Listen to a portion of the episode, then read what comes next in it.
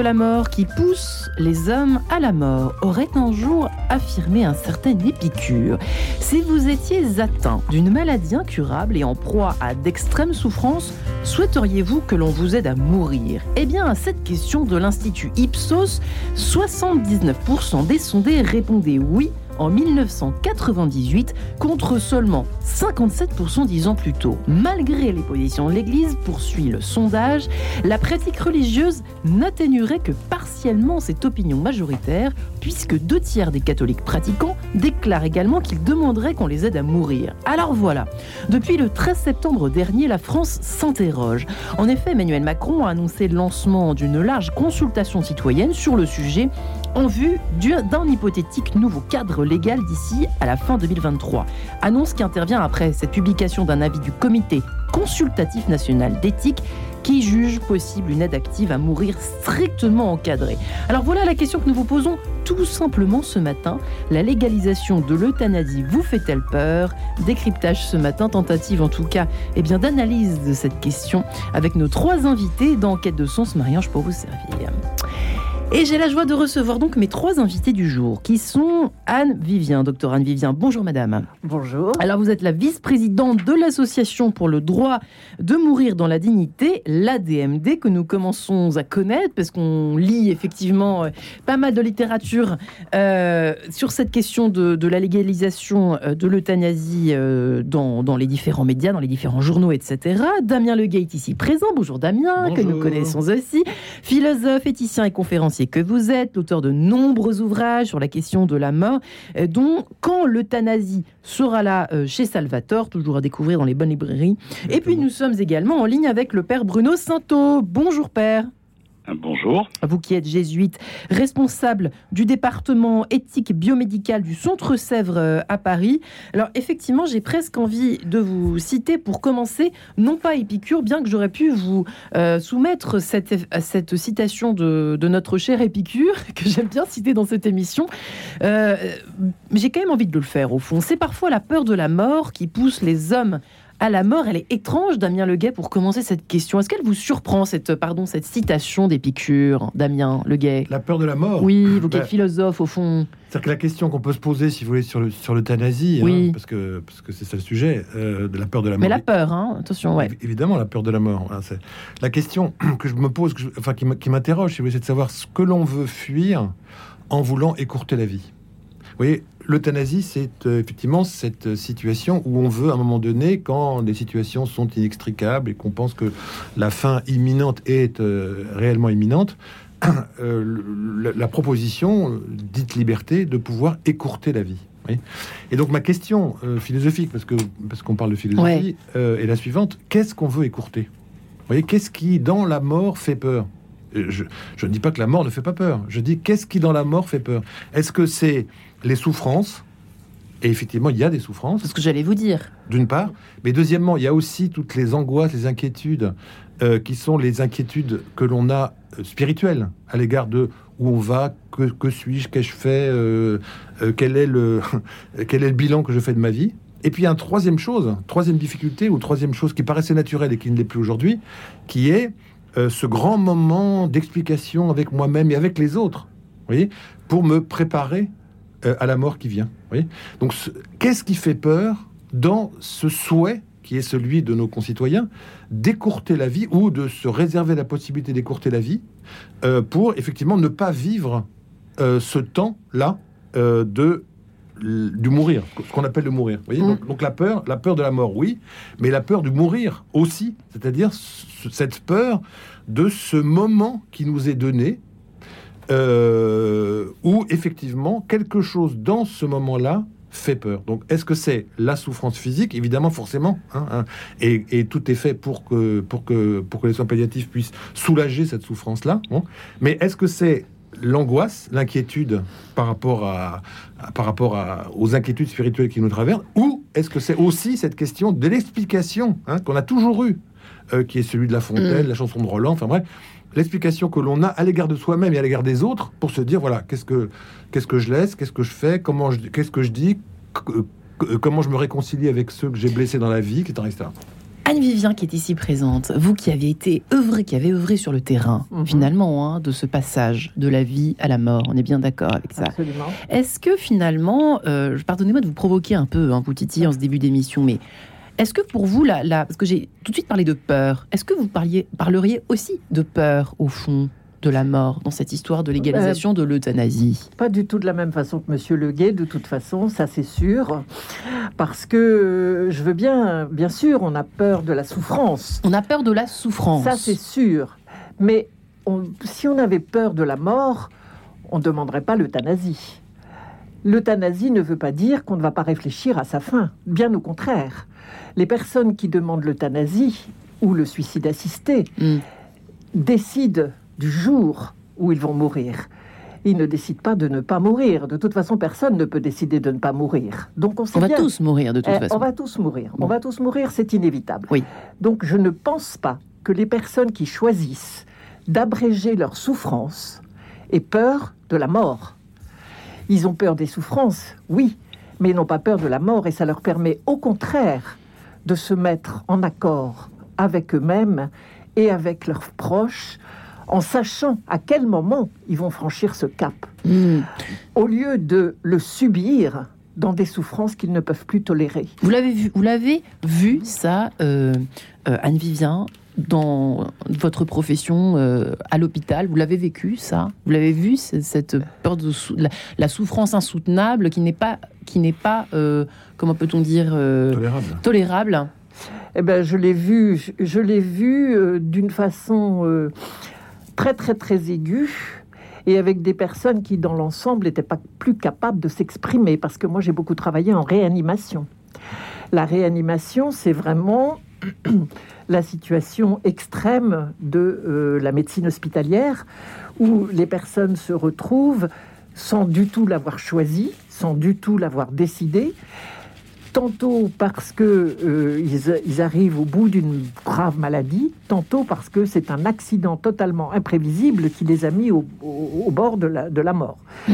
Alors, nous, en réanimation, on avait affaire à la mort, bien sûr, très souvent, parce que euh, il faut bien savoir que 50% des personnes qui séjournent en réanimation décèdent.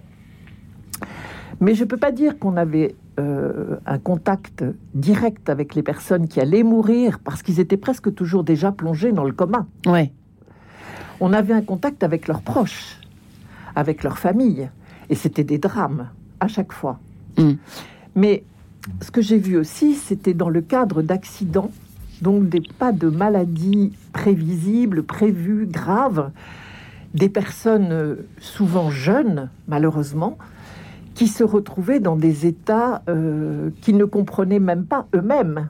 Parce que quand on passe brutalement d'une santé parfaite, quand on a 20, 25 ans, euh, même des fois moins, à un état euh, où on n'est plus capable de, de- de décider de ce qu'on va faire et de, commander à ses, mains, à ses, jambes, c'était une espèce de sidération. Et tout ce que je peux dire, c'est que, euh, et bien évidemment, euh, quand on est en, confronté à ces situations-là, on ne va pas parler de la mort à ces personnes. Elles sont pas du tout prêtes à ça, bien entendu. Alors, Alors, euh, tout ce qu'on voudrait, c'est qu'elles aient la possibilité, au fur et à mesure de l'évolution de leur état, de pouvoir demander qu'on écourte leur souffrance et que nous, les médecins, on ait le droit légalement de le faire dans un cadre bien défini. Ça nous, ça nous aiderait énormément d'avoir ce cadre. Parce que dans d'autres situations de réanimation, par exemple en neurochirurgie, après des interventions sur le cerveau, qui laissent des dégâts cérébraux énormes et dont on sait que les personnes ne vont jamais retrouver une autonomie, eh bien, on aimerait beaucoup que ces personnes puissent dire avant l'opération, si je me réveille, si je ne me réveille pas plus exactement dans cet état, s'il vous plaît, abrégez mon existence. Père Bruno Sainto, vous êtes avec nous? Oui. Vous êtes à l'écoute. Euh, au fond, est-ce que c'est si mal que ça? Pardonnez-moi, hein, je suis là euh, en totale neutralité ici aujourd'hui, aujourd'hui euh, dans, dans, cette émission Quête de sens. Est-ce que c'est si mal que ça de vouloir écourter sa souffrance? Dieu n'a pas voulu que nous souffrions, au fond. oui, c'est un je pense que c'est une question qui était traitée dans l'histoire puisqu'on a accusé l'Église d'être doloriste et d'encourager la souffrance. Alors ces questions-là étaient très bien traitées sous le pontificat de Pie XII, euh, qui a dit qu'en fait il fallait tout faire pour soulager la souffrance, mais pas dans n'importe quelle condition. Il est normal que nous éprouvions euh, devant la perspective de la mort une, certaine angoisse, euh, que nous anticipions en quelque sorte les souffrances que nous allons vivre. La question c'est de bien voir comment ces souffrances-là peuvent être accompagnées, et là la médecine a fait d'énormes progrès sur le sujet, et l'Église a toujours encouragé le soulagement des souffrances. Il y a des textes vraiment très très très anciens là-dessus. Euh, même s'il y a une tendance doloriste également présente dans, dans l'histoire, dans la, en tout cas la théologie catholique, mais ce n'est plus du tout le cas actuellement. Mm. La question, c'est qu'est-ce que l'on fait quand on souffre? Eh bien, comment on accompagne? Et qu'est-ce que l'on justifie également par les, les souffrances? Je rappelle quand même qu'on a fait énormément de progrès euh, sur le, traitement de la souffrance, de la douleur, que malheureusement les médecins ne sont pas très bien informés sur ce sujet, que tous les constats le disent également au niveau de la médecine, les soins palliatifs sont très inégalement répartis, donc il ne s'agit pas mm. seulement d'une question de liberté, mais une question d'égalité devant l'accès au traitement contre la souffrance et la douleur. Donc il n'y a pas uniquement une question de, liberté, mais il y a une question aussi d'égalité des citoyens. Et puis bien sûr une autre question, celle de la solidarité. C'est-à-dire qu'il nous revient de soulager la souffrance de toutes les personnes qui sont atteintes, mais qu'est-ce que nous faisons? Est-ce qu'il y a des grands interdits qui vont limiter l'action?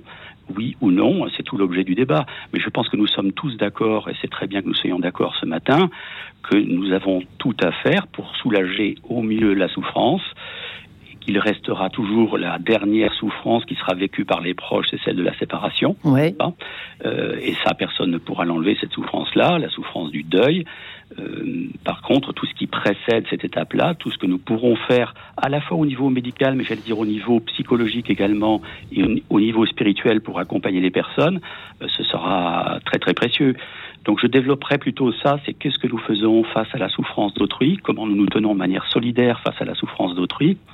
Et puis, puisque vous avez posé la question de la peur, qu'est-ce que nous faisons des peurs? Hmm. Et en quoi les peurs nous conduisent à légiférer? Il est toujours délicat de légiférer face à des peurs, puisqu'il y a beaucoup d'irrationnel dans les peurs. Les peurs nous mobilisent, en, quelque, en, quelque sorte, elles mobilisent la réflexion, elles mobilisent l'action, mais ce ne sont pas les peurs qui doivent dicter l'action. Euh, c'est très important quand on veut légiférer. Il nous faut un peu de, de recul, il faut analyser vraiment les, bien les, les questions et ne pas légiférer sous la peur. Il est certain que quand vous faites des interviews, celles que vous avez citées, tout le monde a peur, c'est-à-dire nous anticipons nous-mêmes nos propres souffrances en regardant celles d'autrui, par exemple. Je ne voudrais pas mourir comme cette personne. Mm. Mais qu'est-ce que nous faisons ça individuellement? Qu'est-ce que nous en faisons au niveau médical Et qu'est-ce que nous en faisons collectivement? C'est la question du jour.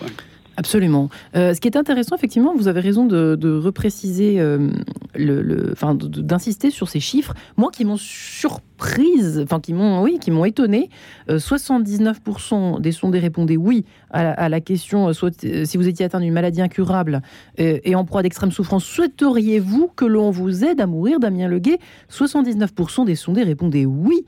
C'est quand même. Et, puis parmi eux, des catholiques. Donc, euh, catho ou pas, la question se pose quand même. Hein. Euh, Elle se pose. C'est-à-dire qu'il me semble que la réponse est dans la question, si vous voulez.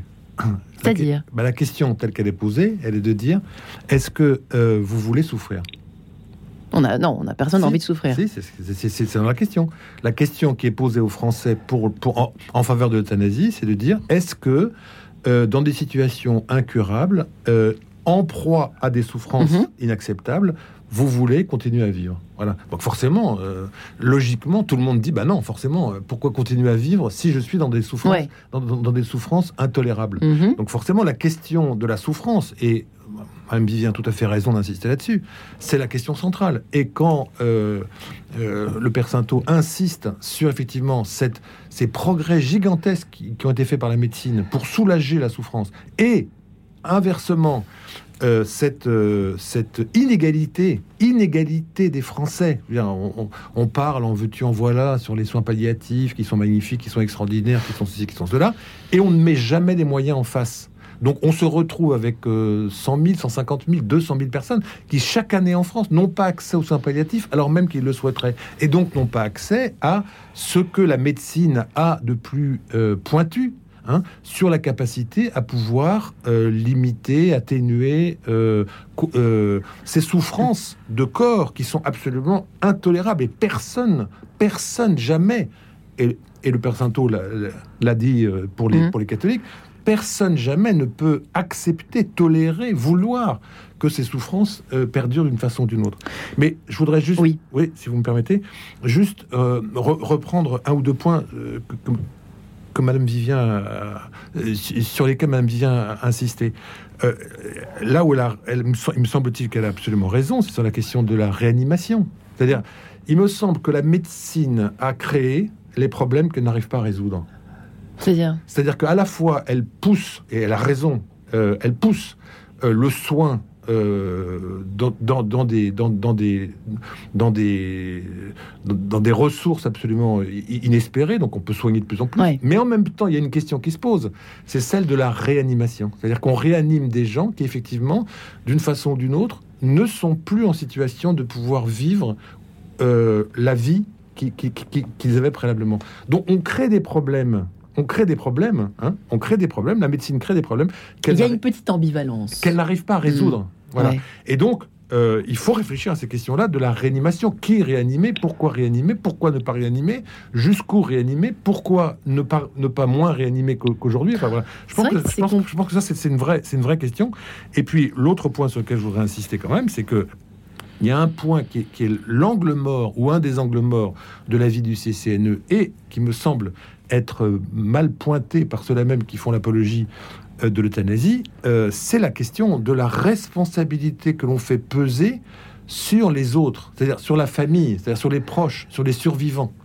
C'est-à-dire qu'il y a deux choses. Vous avez parlé à juste titre du drame des familles, et un des drames des familles, c'est effectivement un, euh, le fait de ne pas s'être quitté euh, proprement, au sens où on s'explique, on se dit, voilà, ben, finalement je t'ai aimé, euh, voilà, et ceci et ça. Bref, toutes ces explications euh, ultima verba qui permettent effectivement aux familles de se réconcilier, ça c'est une première chose. Voilà.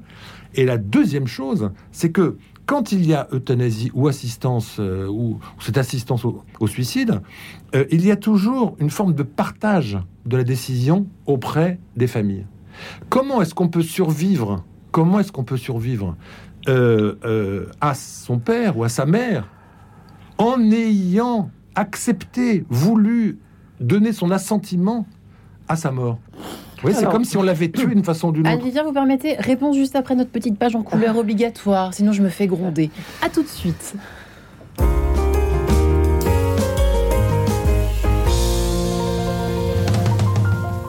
Planisphère, l'émission géopolitique de Radio Notre-Dame, Hugo Billard. Cette semaine dans Planisphère, nous allons définir ce qu'est la géopolitique, ou en tout cas essayer.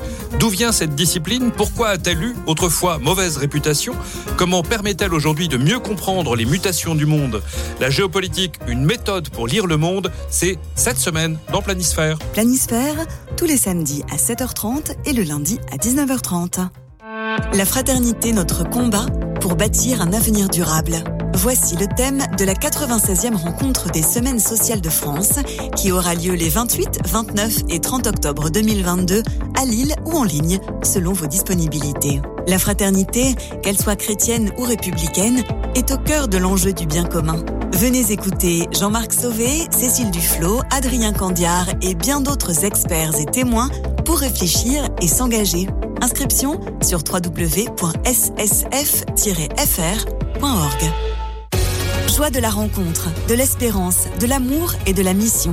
Thérèse vous invite à découvrir les secrets de la joie pendant la semaine thérésienne d'apprenti d'Auteuil du 28 septembre au 1er octobre. Quatre jours de rencontres, d'enseignements, de témoignages, soirées de prières, ciné-débats et spectacles poétiques. Pèlerins, familles, jeunes et curieux, le programme est pour vous. Retrouvez l'intégralité sur sanctuaire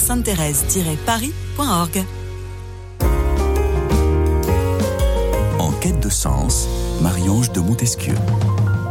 Et nous en parlons ce matin de cette fameuse légalisation de l'euthanasie. Cette idée vous fait-elle peur? Eh bien, nous en parlons avec nos trois invités. Le docteur Anne Vivien est avec nous, euh, anciennement euh, réanimate. Comment est-ce qu'on dit euh, Anesthésiste réanimateur. Anesthésiste réanimateur. Parfaitement. Merci, madame. Vice-présidente que vous êtes désormais de l'Association pour le droit de mourir dans la dignité de l'ADMD.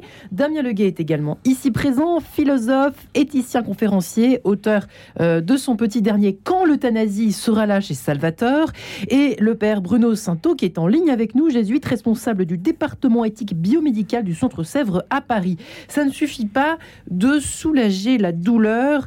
Euh, docteur Anne Vivien, ça se serait si c'était si simple, étant donné qu'on n'a pas beaucoup parlé ici d'inégalité aux soins. Et là, on rentre dans la complexité, dans le nœud de cette problématique, hein, de oui ou non, faut-il légaliser cette euthanasie? Alors d'abord, je voudrais intervenir euh, en réponse à ce qui vient d'être dit. Euh, dire que la légalisation de l'euthanasie euh, vient uniquement soulager la peur de la douleur, ce n'est pas vrai. Ce n'est pas vrai. Dans aucun cas, euh, la légalisation de l'euthanasie dans les pays où elle a lieu n'est euh, pas encadrée de façon extrêmement rigoureuse, extrêmement stricte. Il ne s'agit pas de euh, proposer ou d'accepter, parce que la loi, en fait, elle autorise le, la personne concernée à demander l'euthanasie. Elle ne lui donne pas le droit automatique à l'euthanasie. Ça n'a rien à voir. Donc elle lui donne le droit de la demander. Et elle mhm. donne au médecin, en son âme et conscience, avec des guides extrêmement encadrés, d'accepter de participer à cet acte. Donc il ne s'agit pas uniquement d'obtenir une euthanasie parce qu'on souffre. Hmm. Il y a beaucoup, beaucoup d'autres conditions. Premièrement. Deuxièmement, là, on parle des douleurs physiques. Hmm.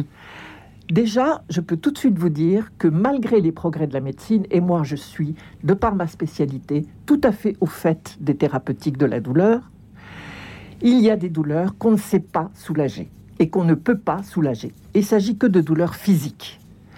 Et qu'en est-il des douleurs morales et des douleurs psychiques mmh. Des personnes qui perdent leur autonomie, qui ne peuvent plus marcher, qui ne peuvent plus se lever, qui ne peuvent plus manger, qui ne peuvent plus faire leur toilette, qui euh, perdent la mémoire. Ça, ce sont aussi des douleurs que chacun ressent à sa façon, d'une façon complètement individuelle, qui n'est pas transmissible, qui n'est pas explicable, et dont la, la personne concernée est la seule juge du fait que c'est intolérable. N'empêche que, Vivien, pardonnez-moi, là je vais me faire l'avocat du diable, mais jusqu'à maintenant, ça s'est passé comme ça, l'humanité, non? L'humanité euh, naissait, vivait, mourait, alors les uns avec une maladie, les autres non. Qu'est-ce qu'on fait de toute cette histoire derrière nous, au fond? Qu'en pense la, la spécialiste que vous êtes? Non, mais là, vous, vous, vous partez dans des digressions philosophiques. Non, non, non, non. Moi, je reste je... les pieds sur terre. Euh, bon, parce que alors à ce moment-là, on peut tout remettre en question. Hein. Pourquoi la contraception? Pourquoi l'interruption de grossesse? Pourquoi? Non, non, non, non. On va pas partir là-dedans. Il faut rester concret. Non, non, ça, je suis pas d'accord. Hein. Alors, donc, euh, moi, je vous dis, je continue. Je continue. D'abord, je défends aussi la réanimation. La réanimation, c'est euh, quelque chose qui, qui, est mis en, en œuvre dans l'urgence Mhm. pour quelqu'un qui est en train de mourir alors que c'est imprévu. C'est vrai D'accord, ça c'est la définition. Voilà. Et là, euh, les médecins, moi j'en ai fait partie. Alors c'est vrai que plus on a d'expérience et plus on peut juger de euh, qui on réanime ou pas et comment. Enfin, non, même pas, même pas, même pas. C'est même pas comme ça que ça se pose. On réanime d'abord. Hmm. On se pose pas la question. C'est quand on arrête. C'est vrai. Voilà. Et là, il faut beaucoup d'expérience. Mais bon, voilà pour la réanimation que je défends, qui est utile. Moi aussi. Voilà, que, et, bon, et les réanimateurs réfléchissent énormément à ces problèmes, énormément. Alors pour la dernière, la dernière euh, intervention euh, pour, sur laquelle je voulais rebondir, c'est l'exemple des accompagnants qui euh, ne pourraient pas faire leur deuil d'avoir, euh, enfin, qui, qui serait marqué à vie, d'avoir accompagné un de leurs proches dans l'euthanasie ou dans le suicide assisté. C'est pas du tout comme ça que ça se passe. Tous les témoignages qu'on a, c'est le contraire. C'est-à-dire que les accompagnants sont au contraire soulagés, calmes, ont eu le temps d'en parler avec leur, avec leur, euh, leur père, leur mère, leurs frères, voire leurs enfants, puisqu'il y a des jeunes qui ont demandé, euh, demandé euh, l'euthanasie pour des souffrances intolérables. Et tous les témoignages qu'on a eus en retour ont toujours été que ça s'était bien passé, entre guillemets, comme le film de, de, François Ozon. mais c'est au contraire la sensation d'avoir bien entendu son, proche, d'avoir bien communiqué avec lui jusqu'à la dernière minute Quand et de l'avoir vu partir en paix. Alors, Père Benoît Sainteau, je saute sur l'occasion, si je peux me permettre, pour euh, vous poser la question. Au fond, euh, si c'est comme le présente ainsi Anne Vivien, c'est-à-dire si, on en parle en famille, si on échange, si on fait ses adieux, si cette séparation est faite, en quoi c'est finalement euh, un problème de d'écourter euh, la vie de la personne euh, qui, est en train d'agoniser ou de très mal vivre au fond l'épreuve qu'elle traverse, physique et morale et ou morale hein? On peut dire plusieurs éléments. Je ne nie pas que dans certains cas, ça puisse bien se passer, en fait, parce que les gens sont préparés, parce qu'ils ont en quelque sorte posé la question avec leur entourage. Euh, ça ne supprime pas d'ailleurs la, la, souffrance de voir quelqu'un disparaître. Ça peut aussi engendrer des souffrances. C'est-à-dire pourquoi la personne pourquoi euh, notre proche a voulu faire ça Est-ce que notre amour était pas trop trop limité? C'est pourquoi il a voulu disparaître de cette manière-là? Je pense qu'il y a une sorte de violence aussi dans le geste qui peut apparaître. Ça, c'est la première euh, piste, je pense, de réflexion. Puis ensuite, je voudrais dire que ça ne supprime pas la question éthique de qui provoque la mort de quelqu'un. Il y a des interdits fondamentaux, euh, ça ne supprime pas cette question-là. Euh, si vous lisez actuellement les, les, avis qui paraissent de différentes sociétés scientifiques, euh, médecins, l'ordre des médecins, Société française d'accompagnement et de soins palliatifs, il y a une réticence des, des, des médecins et des soignants plus généralement parce qu'il y a un, franchissement d'un interdit fondamental. Ça ne se fait pas comme ça, euh, de manière euh, simple. Ça touche quelque chose en nous. Il y a des médecins qui le font puis qui expriment leur propre souffrance. Il y a quelques enquêtes là-dessus. En fait, provoquer la mort de quelqu'un, même dans le cas de l'euthanasie à la demande euh, de la personne, ça provoque des grandes souffrances aussi. C'est pas quelque chose d'anodin. C'est pas quelque chose d'anodin pour les personnes et évidemment, c'est pas quelque chose d'anodin pour la société elle-même. Euh, dans l'avis du CCNE, il y a plusieurs euh, remarques là-dessus, mhm. notamment les, réserves qui sont formulées. En fait, euh, on envoie un message à la société. Donc, il faut passer de la, réponse à des, des, cas exceptionnels qui peuvent se poser à une question qui est posée à toute la société, en fait. Qu'est-ce que les, les, plus faibles d'entre nous mhm. pourront éprouver, vivre quand on leur dira, mais écoutez, votre souffrance, nous avons un moyen de la résoudre. Hmm. Jusqu'à présent, l'interdit, on, on, se rend compte dans les milieux euh, de soins, l'interdit euh, suscite une créativité éthique, une créativité du soin. Je ne hmm. nie pas, encore une fois, qu'il y ait des exceptions, je ne nie pas qu'il y ait des souffrances réfractaires. Et là, la loi Claes-Lionetti y répond d'une certaine manière par la sédation. Euh, bon, je ne nie pas qu'il y a des cas difficiles, mais en tout cas, il y a un message qui est envoyé à la fois à la société, il y a un message qui est envoyé aussi à toutes les personnes qui souffrent gravement aujourd'hui, et en fait, on leur dira, ou on leur apposera finalement cette question, mais est-ce que finalement, c'est pas mieux. Tu ne pourrais pas prendre ce moyen-là? Est-ce que ce serait hmm. pas mieux pour toi finalement? Voilà. Et puis, comme euh, dit le docteur Vivien, les souffrances, elles sont multiples. Elles sont physiques, elles sont psychiques, elles peuvent être spirituelles au sens qu'est-ce que j'ai fait de mon existence, la hmm. question du sens. Et il n'y a pas une réponse unique à ces souffrances-là. Et ces souffrances, qui sont des souffrances parfois psychiques, elles hmm. tiennent aussi au, type d'accompagnement de l'entourage, où les souffrances du sens de sa vie, elles, type, elles tiennent aussi à la manière dont ces personnes peuvent être accompagnées.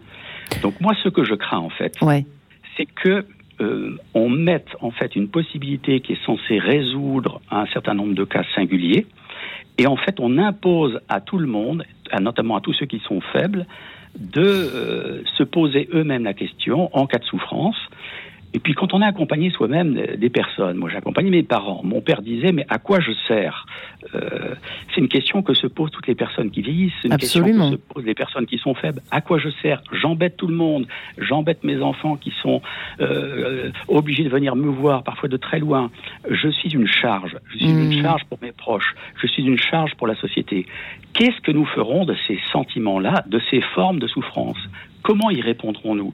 Il n'y a Ouais. pas de réponse unique, mais c'est pour moi une grande question. Et puis il y a la question de conscience des soignants. Euh, pour beaucoup de soignants, ce geste-là n'apparaîtra pas comme un geste de bienfaisance. C'est un geste éminemment transgressif. Et pour certains, ils diront il ne nous appartient pas, comme soignants, de poser ce geste. Voilà. Et donc, il y aura, bien sûr, s'il y a une loi, il y aura sans doute la clause de conscience, mais à mon avis, il y aura euh, des défections dans le monde euh, des soignants. Euh, il y aura une inégalité même d'accès aux soins, puisqu'il y a beaucoup de, de- de- de médecins qui diront moi, je ne veux pas le faire. L'inégalité dans, dans le territoire sera, elle restera. Et puis, euh, dernier point que je voulais souligner, c'est qui évalue la souffrance en fait. Mm. Euh, le docteur Vivien a parlé de, de règles strictes, mais quand on sait en Belgique, les règles strictes n'ont cessé d'être élargies jusqu'aux ma- aux malades psychiques. Qui sera garant des limites qui sont fixées Mm. Et ensuite, qui va l'évaluer? Si le médecin l'évalue, mais de quel droit? Il dira à quelqu'un qui lui dit j'ai une souffrance qui est pour moi intolérable, de quel droit il dira mais écoutez, madame, monsieur, vous n'êtes pas éligible. Il ne pourra pas faire ça. C'est- extrêmement difficile à partir du moment où c'est la personne qui évalue elle-même sa propre souffrance. Moi, bien- c'est pour ça que j'avais très, quelques-unes des difficultés Ouais. que je rencontre. Voilà. J'avais très envie de demander, juste après avoir euh, posé euh, la, question de, la, règle, les- la question des règles strictes, euh, Anne Vivien, j'aurais bien aimé tout à l'heure que vous nous précisiez en quoi elles consisteraient. J'imagine que vous y avez euh, longuement réfléchi. Euh, Damien Leguet, d'abord, vous souhaitez. Non, non, c'est juste réagir pour euh, qu'on dialogue à trois. Ouais. Oui, c'est ça. Euh, non, c'est juste, euh, je, je, je, je rebondis sur ce Parce que si c'est strict, au ce que fond. Persinto et ce que vous dites. C'est important madame. le règle stricte. hein. Le, le problème, c'est que c'est que les règles strictes, elles sautent. C'est ce qu'on. Comment ça, elle, comment ça, elle saute si bah, est c'est- ce qu'on. bah, elles sont jamais strictes. C'est ce qu'on voit effectivement en Belgique, hein, qui est le qui est le paradis des des, des partisans de l'euthanasie. Euh, ça a été changé euh, 16 fois ou 17 fois. C'est qu'on est passé effectivement d'un encadrement strict à un encadrement de plus en plus Est-ce qu'on peut préciser ce qu'il y a dans strict à ce moment-là en Belgique Alors, strict, c'était effectivement limité à la fin de vie. Maintenant, c'est plus limité à la fin de vie. C'était limité aux souffrances physiques. C'est plus limité aux souffrances physiques. Maintenant, c'est aux souffrances psychiques. C'était limité aux adultes. Maintenant, c'est, maintenant, c'est les mineurs qui, qui peuvent, qui peuvent y accéder. Donc, on se retrouve dans des situations, si vous voulez, où la, la pitié dangereuse, comme on dit, s'élargit de plus en plus et offre de plus en plus la possibilité de l'euthanasie à un nombre de plus en plus important de personnes. Donc, l'encadrement, si vous voulez, c'est un fantasme. Moi, si on pouvait effectivement arriver à un encadrement strict qui dure, parfait. La seule chose, c'est que les exemples étrangers nous montrent bien que l'encadrement ne tient pas. Il n'y a pas d'encadrement possible. À partir du moment où on autorise, ne serait-ce que le début du commencement d'une euthanasie encadrée comme on, comme on le croit, une exception d'euthanasie, une exception, une, euthanasie encadrée, à un moment donné, tout ça, ça saute. Parce que c'est l'exemple étranger et la Belgique est, est là pour le, pour, le, pour le montrer. Ça, c'est le premier point. Le deuxième point sur lequel je voudrais insister quand même, c'est que euh, j'entends ce que, ce, que, ce que dit Madame Vivien. Elle a tout à fait raison. Si ça se passait comme ça, c'est-à-dire si effectivement ça se passait dans la paix, dans la tranquillité, où chacun euh, disait ce qu'il en était, où euh, on, on s'expliquait entre les uns et les autres, et que tout ça se passait dans la, dans la, dans le, Dans la paix. dans la paix et dans la tr- tranquillité mutuelle. Or, il se trouve que, et, le Père Sainteau vient de le dire à l'instant, il se trouve que les médecins qui sont en première ligne, les, équipes soignantes qui sont en première ligne, qui sont pas, euh, sont pas des bourreaux qui veulent faire en sorte que les gens se maintiennent dans une souffrance intolérable, hein, sont, et on va le voir de plus en plus dans ce débat. Il y a une pétition qui, est, en train d'être signée euh, euh, par le corps médical et par toutes les infirmières et par tous ceux qui sont dans les soins, qui c'est de l'ordre de 800 000, 1 million de personnes qui, sont, qui, signent en ce moment, qui sont en train de signer, qui vont signer, qui signent euh, cette pétition pour dire non, ça ne passera pas par nous.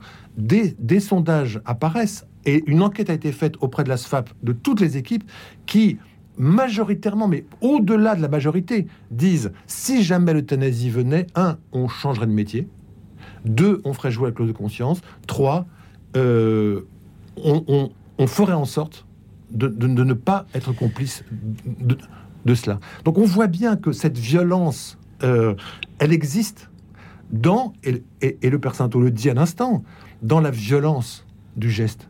Et quand je dis violence, je dis aussi responsabilité. C'est-à-dire, vous dites effectivement, ah bah oui, mais les enfants partagent, tout, tout va bien. C'est le film d'Ozon, bon, euh, qui est pas si simple que ça, parce que voilà, bon, euh, le film j'ai vu, enfin, Mm. mais on voit bien qu'il y a des conflits euh, très forts et que. voilà.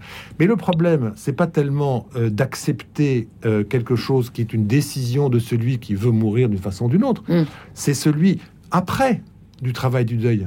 Après, de la responsabilité que l'on a à l'égard de la mort de son père et ou de sa mère cette responsabilité-là, cette transgression que l'on s'est faite à soi-même, qu'on nous a forcé à faire à soi-même, en acceptant de tuer son père et ou sa mère. Alors peut-être que d'une façon ou d'une autre, tout ça se passe très bien.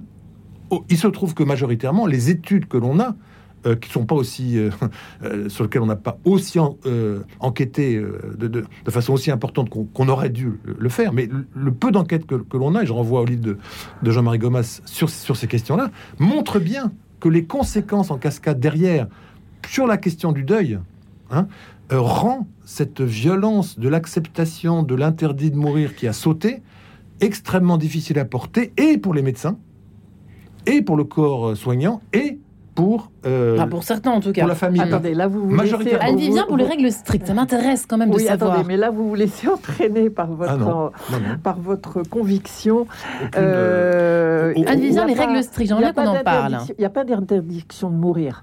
Ça n'existe pas. On n'a pas d'obligation à vivre. Il n'y a pas d'interdiction de mourir. de il y a de l'interdiction de de tuer. faire mourir. Oui, le de faire faire a mourir, été- de faire mourir et donc de tuer. Voilà. Anne Vivien, les règles strictes. ce ne sont pas les proches qui tuent. C'est la demande de la personne, Bah, c'est la évidemment, qui maladie surtout. C'est la maladie surtout qui tue. Après, c'est bon les conditions dans lesquelles elle tue. Où elle tue euh, de, de- de par son évolution, après euh, euh, beaucoup de souffrances éventuelles. Je dis pas que ça, ça ne concerne que très peu de décès, Ouais. on est bien d'accord. Ouais. C'est un tout petit pourcentage. Mais est-ce que ce pourcentage, il faut l'abandonner? Hmm. Moi, je ne suis pas d'accord. Je ne suis pas d'accord avec ça. Juste les règles strictes, Anne Vivien. oui. J'aimerais bien qu'on en parle avec vous. Ben, les règles strictes pour nous, Quelles sont-elles c'est- les règles de la Belgique euh, sont bonnes. Euh, Elles ont évolué, c'est sûr. Mais la Belgique, elle a euh, voté l'autorisation de l'euthanasie il y a 20 ans. Oui. Et au début, c'était aussi une exception. C'était pas du tout. C'était donc il y a une évolution en 20 ans. Donc mais alors c'est bien ou c'est pas bien. Ouais. Eh ben, je ne sais pas. Hmm. Il, il- Bah, il faut que sais. la loi, il faut que la loi évolue en fonction de la société aussi. La France a toujours freiné énormément, a toujours été 10, 15, 20 ans en arrière des, des pays qui l'entourent pour toutes les lois, pour toutes les lois euh, de, de- de société, les- ce qu'on appelle les lois de société. Donc, euh, on verra. On va commencer certainement par un encadrement extrêmement strict, comme a fait la Belgique. Et puis ensuite, on verra. Peut-être que ça, évo- peut-être que ça évoluera. Peut-être qu'on élargira. Ça dépendra. Ça dépendra de l'évolution de la société française. Voilà. Eh bien, Léo Ferré, si vous le permettez, mesdames et messieurs, est-ce ainsi que les hommes vivent? Point d'interrogation. On se retrouve juste après. À tout de suite. Radio Notre-Dame.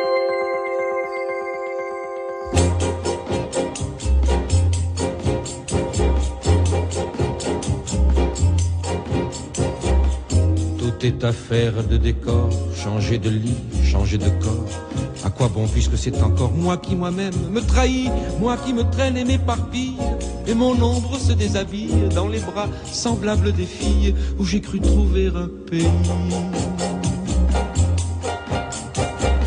Cœur léger, cœur changeant, cœur lourd, le temps de rêver est bien court. Que faut-il faire de mes jours? Que faut-il faire de mes nuits? Je n'avais amour ni demeure, nulle part où je vis ou meurs. Je passais comme la rumeur, je m'endormais comme le bruit. Est-ce ainsi que les hommes vivent? Et le baiser au loin les suivent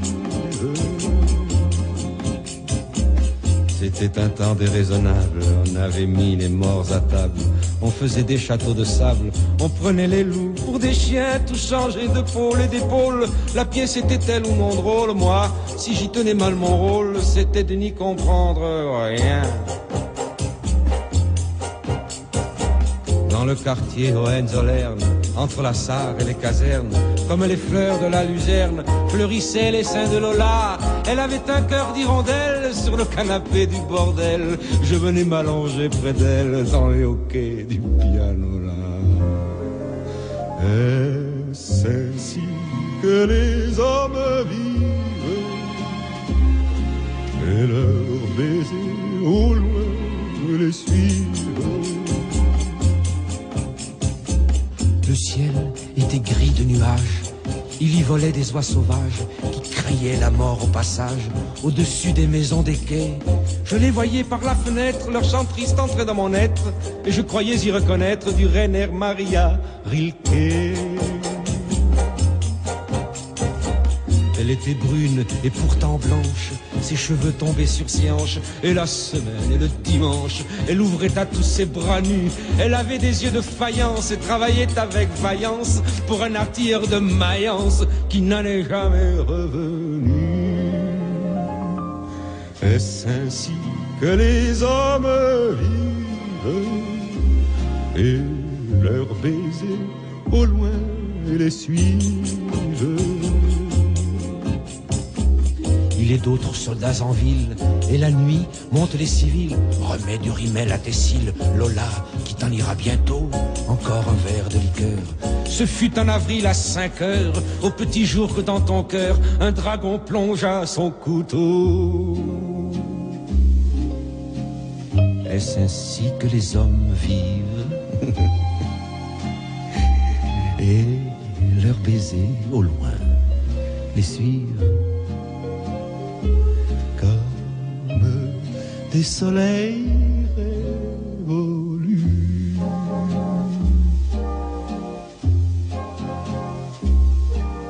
aussi pour le- Si vous avez un milliard à donner aux soins palliatifs, faites-le. Voilà l'annonce du jour de Damien Leguet dans cette émission consacrée Exactement. à la légalisation de l'euthanasie. Vous faites-elle peur? Voilà la question que nous nous posons, que nous vous posons, chers auditeurs. N'hésitez pas à réagir sur nos réseaux sociaux et sur la page de notre émission. Docteur Anne Vivien est ici présente, euh, qui a été euh, euh, anesthésiste réanimateur, vice-présidente de l'Association pour le droit de mourir dans la dignité, la DMD. Damien Leguet, philosophe éthicien et conférencier, qui a écrit beaucoup d'ouvrages hein, sur cette question de la mort, de, la fin de vie. Quand l'euthanasie sera là, c'est son dernier ouvrage à découvrir chez Salvatore. Et puis le père Bruno Santo, jésuite responsable du département éthique biomédical du Centre Sèvres euh, à Paris. Euh, nous étions en train d'évoquer euh, ces fameuses règles strictes, euh, l'élargissement ou pas de ces règles avec les années. On voit le cas en Belgique. Alors, ce qui est intéressant, quand nous sommes séparés quelques instants, euh, vous évoquiez l'un et l'autre. En fait, il y a un fantasme quand même autour de ces fameuses fuites en Belgique. euh, Bah, des personnes, oui. hein, euh, le, Damien Leguet, Anne Vivien, euh, on est bien d'accord là-dessus. Il n'y en a pas tant que ça, en fait, par an. Non, non, il n'y en a pas tant que ça. On n'a pas les mêmes chiffres, euh, mais de toute façon, c'est c'est quelques dizaines. hein, voilà. C'est rien. C'est ouais. C'est très peu, c'est très peu, c'est très peu, mais parce que c'est très compliqué. J'avais quand même Oui. encore une autre euh, remarque à faire en réponse à, à Monsieur Leguet, euh, qui dit qu'il y a des, euh, des, des milliers de soignants qui vont signer euh, une pétition. D'abord, pour l'instant, c'est pas fait, on verra. Mais il y a eu une enquête faite par Medscape sur Internet en juin 2021 qui a ciblé euh, sur un échantillon de 1000 médecins euh, choisis pour être représentatifs euh, avec toutes les règles habituelles. Et la réponse, donc c'était des médecins qui étaient interrogés sur leurs pratiques éthiques dans leur métier. Mhm. Et bien sur ces 1000 médecins représentatifs de la profession, donc il y avait des libéraux, des hospitaliers, etc. Médecins, pas des soignants, des médecins. Et bien sur ces 1000 médecins, euh, 70% n'étaient pas contre l'euthanasie ou le suicide assisté. 40% étaient carrément pour, même si le décès n'était pas attendu à bref échéance. 40%. 30% étaient pour sous condition. C'est-à-dire qu'ils vou- ils voulaient que ce soit le médecin qui euh, décide euh, Ouais. si euh, c'était euh, ou non le moment de- de- de- d'assister une personne à mourir. Et 30% seulement étaient contre en toutes circonstances. Donc on ne peut pas dire que l'immense majorité des médecins Mm. et des soignants sont pour, Ben moi, je, moi je- Alors- je, vous, je vous mets mon billet. soit Je- contre l'euthanasie Et, plutôt. et, et, et, et j'ose espérer que les chiffres qui vont arriver progressivement vont vous faire changer d'avis. Je vous mets, je vous dis, et, je, et le- l'enquête de la SFAP de l'année dernière le prouve, le, le- la pétition qui est en train d'être signée va le prouver, et les enquêtes qui vont sortir. C'est pas le même type de médecin non plus. Hein. Non, non, non, mais C'est ça aussi. que le, que le corps médical, que les soignants, que les infirmières, que tous ceux qui sont, qui sont à pied d'œuvre et qui le font tous les jours, qui savent exactement à quoi s'en tenir, sont plus que majoritairement Oui, mais si l'accès aux soins, on revient toujours à la même question. C'est-à-dire que c'est mieux. Enfin, peut-être est-ce un moindre mal que de laisser une personne qui n'a pas accès à ses soins Alors, palliatifs si et à vous une- voulez dire, c'est si, affreux. si vous voulez dire qu'on est en train, et je ne dis, pas ça pour la DMD, qu'on est en train de créer un mal, c'est-à-dire la, la- la pénurie de soins palliatifs, le, les- les- les- le- le manque de moyens des soins palliatifs, alors que tout le monde est pour, qu'on crée un mal et qu'on va créer, qu'on va sortir une solution qui est l'euthanasie pour répondre à ce mal qu'on laisse perdurer. Je trouve que là, il y a quand même quelque chose dans, dans la décision politique qui est absurde. Hmm. Absurde. Père C'est- Bruno, c'est- San- Père Bruno Santo, est-ce que vous êtes d'accord? C'est vrai que c'est quand même compliqué. Vous voyez bien, là, on est dans un nœud, on a un nœud absolu là de, de- autour de cette question-là, parce que Oui, l'accès pour d'un côté et puis le non-accès d'un côté, il faut bien répondre à une souffrance. On va pas laisser les pour personnes. rebondir sur ce que Oui. disait euh, Damien Leguet, euh, c'est vrai que l'euthanasie n'est pas là pour résoudre des problèmes d'inégalité de soins. Euh, donc la priorité, alors elle est soulignée dans l'avis du CCNE, c'est vraiment de développer euh, le traitement de la douleur, euh, Mm. les soins palliatifs. Euh, il en fait même une condition, donc c'est quand même intéressant. C'est-à-dire que C'est-à-dire si cette condition-là n'est pas remplie, alors tout ce que nous allons déduire de, du non-respect de cette condition sera, sera faux et sera pas éthiquement valable. Donc oui, il y, a- il y a un point de passage obligé.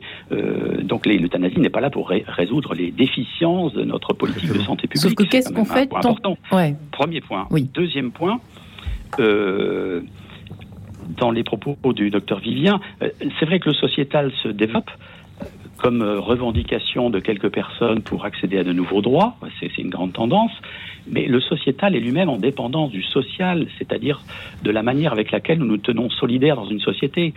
C'est pas parce que quelques médecins l'accepteront euh, que pour autant les effets sur le corps social, sur le lien social ne seront pas là. Euh, troisièmement, on ne fait pas de l'éthique uniquement avec des sondages. C'est-à-dire Et, ben, eh ben, si, si vous voulez, même, on ne fait pas l'éthique uniquement avec des sondages et avec un nombre d'électeurs. Hmm. Bah, de toute façon, on a, on a On deux peut- types de On chiffres. peut hein. tous se mettre d'accord, on peut tout, enfin, il peut y avoir une majorité pour décider quelque chose qui nous paraîtra ensuite euh, non éthique. Je ne vais pas faire de la réduction ad Hitlerum, mais enfin, on peut, euh, on, on peut très bien se mettre d'accord pour, pour quelque chose qui n'est pas éthique, si vous voulez. Si nous paniquons devant l'arrivée de, de migrants, nous pouvons décider de les rejeter. Alors cette décision-là, elle ne sera pas éthique, même s'il y a une majorité qui la vote. Vous voyez je pense que c'est Troisième, oui, quatrièmement, pour, si vous me permettez, euh, dire on verra, on commence par ouvrir une porte et on verra, me paraît euh, éthiquement non responsable. Il y a déjà des psychiatres qui ont, qui ont réfléchi sur les conséquences d'une ouverture en France de, cette loi et qui avertissent des conséquences sur les malades psychiques. On ne peut pas dire simplement on donne une possibilité à quelques-uns, bon, qui peut apparaître bonne, sans se préoccuper sur les effets sur beaucoup. Ça ne me paraît pas une, une position éthique euh, euh, responsable. Enfin, je trouve que c'est on ne peut pas, à mon avis, raisonner comme ça. Il faut regarder les, les effets sur le corps entier, sur les plus faibles, sur la structure de la société. Donc le, le social lui-même ne peut pas être pensé indépendamment, le sociétal ne peut pas être pensé indépendamment du social. Et il y a une urgence aujourd'hui à penser le social, Mm. le lien social. La solidarité dans le soin, c'est un, un enjeu majeur et pas uniquement le droit de quelques-uns. Même, encore une fois, si on peut le comprendre dans un certain nombre de cas. Mm. Mais une position éthique responsable, c'est de ne pas céder devant les peurs, de les analyser, d'où viennent-elles, et de voir ce que l'on peut faire euh, tous ensemble pour, les, pour y répondre à ces peurs. Mais on ne peut pas légiférer uniquement sur les peurs. Euh, voilà, ça ne me paraît pas responsable. Euh, Anne Vivien, effectivement, le, le on verra, vous pouvez comprendre que ça inquiète un peu nos auditeurs, le on verra. Oui, je sais Peut-être. pas, parce que euh, moi, je suis pas très inquiète ni scandalisée par l'évolution en Belgique. Euh, nous discutons régulièrement avec euh, la DMD belge et, euh, et? je, je pense que la, la- la loi belge est appliquée d'une façon euh, Strict, euh, en fait? oui, absolument, d'une façon tout à fait convenable, et que euh, ce, qui, ce qui est au centre de la- l'autorisation du- du- de la demande d'euthanasie et de l'acceptation par les médecins de cette demande d'euthanasie, c'est vraiment la personne malade. C'est cette personne qui fait la demande. Personne d'autre, la personne de confiance ne peut pas le Mais faire. c'est un enfant. Alors si c'est un enfant, bah, c'est l'enfant plus ses parents Hmm. les deux parents. Et il faut pas non plus. Alors, quand on dit qu'il y a peut-être une dizaine de Français qui- par an, Ouais. qui euh, une ou quelques dizaines de Français par an qui euh, demandent et obtiennent l'euthanasie en Belgique, je crois qu'il y a deux enfants qui ont obtenu l'euthanasie en. Belgique. Voilà. Euh, les fa- Vous disiez que c'était les, les familles, parce que souvent on a un peu un fantasme aussi autour de l'organisation de ce- cette euh, pratique de l'euthanasie. En fait, c'est-à-dire que c'est pas euh, comme ça un médecin qui dit bah voilà, on va on vous impose. Enfin, il y a- il y a- il- c'est une discussion en famille. Vous disiez Mais- ça tout à l'heure. Vient. euh, mais pas du tout. C'est pas du tout un médecin qui impose. hein. En aucun cas, ça sera jamais un médecin qui impose. Et l'objection de conscience du médecin, elle a toujours et elle Mm. sera toujours respectée. Hmm. Ça, il n'y a aucun souci là-dessus. Et en Belgique, le- les médecins qui acceptent de pratiquer l'euthanasie sont peu nombreux, sont peu nombreux, et effectivement font part d'une souffrance Alors, Hmm. et de difficultés. a- a- avant la fin, si, le guet si- si je peux juste. Oui, ça- ça- ça euh, file. Voilà, donc si je peux juste dire deux mots sur la Belgique. Un, l'avis du CCNE dit bien, enfin, que, et c'est reconnu par les instances, qu'il y a des euthanasies euh, non contrôlées. C'est-à-dire, il y a celles qui sont déclarées et celles qui ne sont pas déclarées. On pense qu'il y a 30% ou 50% d'euthanasies qui ne sont pas déclarées. Ça se passe comment ça Bah, parce que comme ça se passe à domicile, le médecin, lui, remplit ou ne remplit pas les conditions, considérant qu'il y a une euthanasie ou pas une euthanasie. Donc ça, c'est le premier Oui, point. faut voir. Donc effectivement, il y a, il y a un déplacement. la loi. Donc il y a un Mm. déplacement. Ah oui, un- Mm. premièrement. Deuxièmement, il n'y a pas de contrôle en Belgique.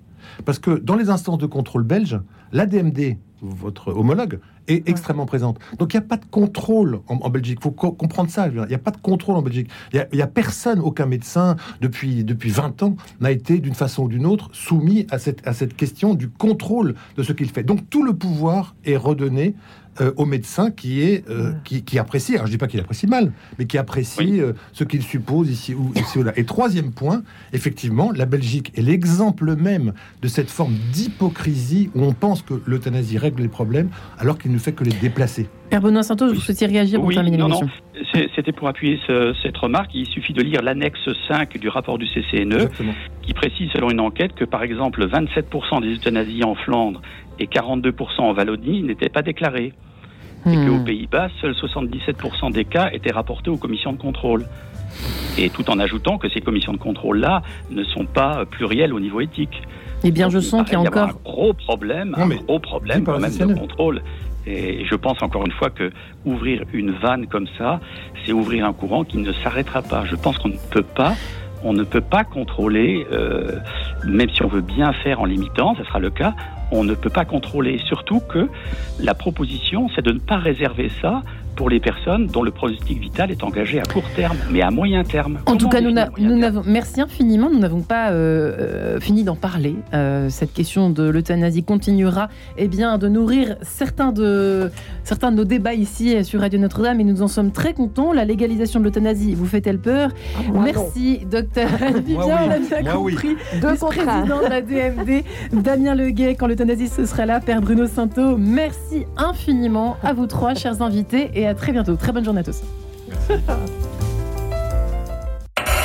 Retrouvez le podcast de cette émission sur le www.radionotre-dame.com.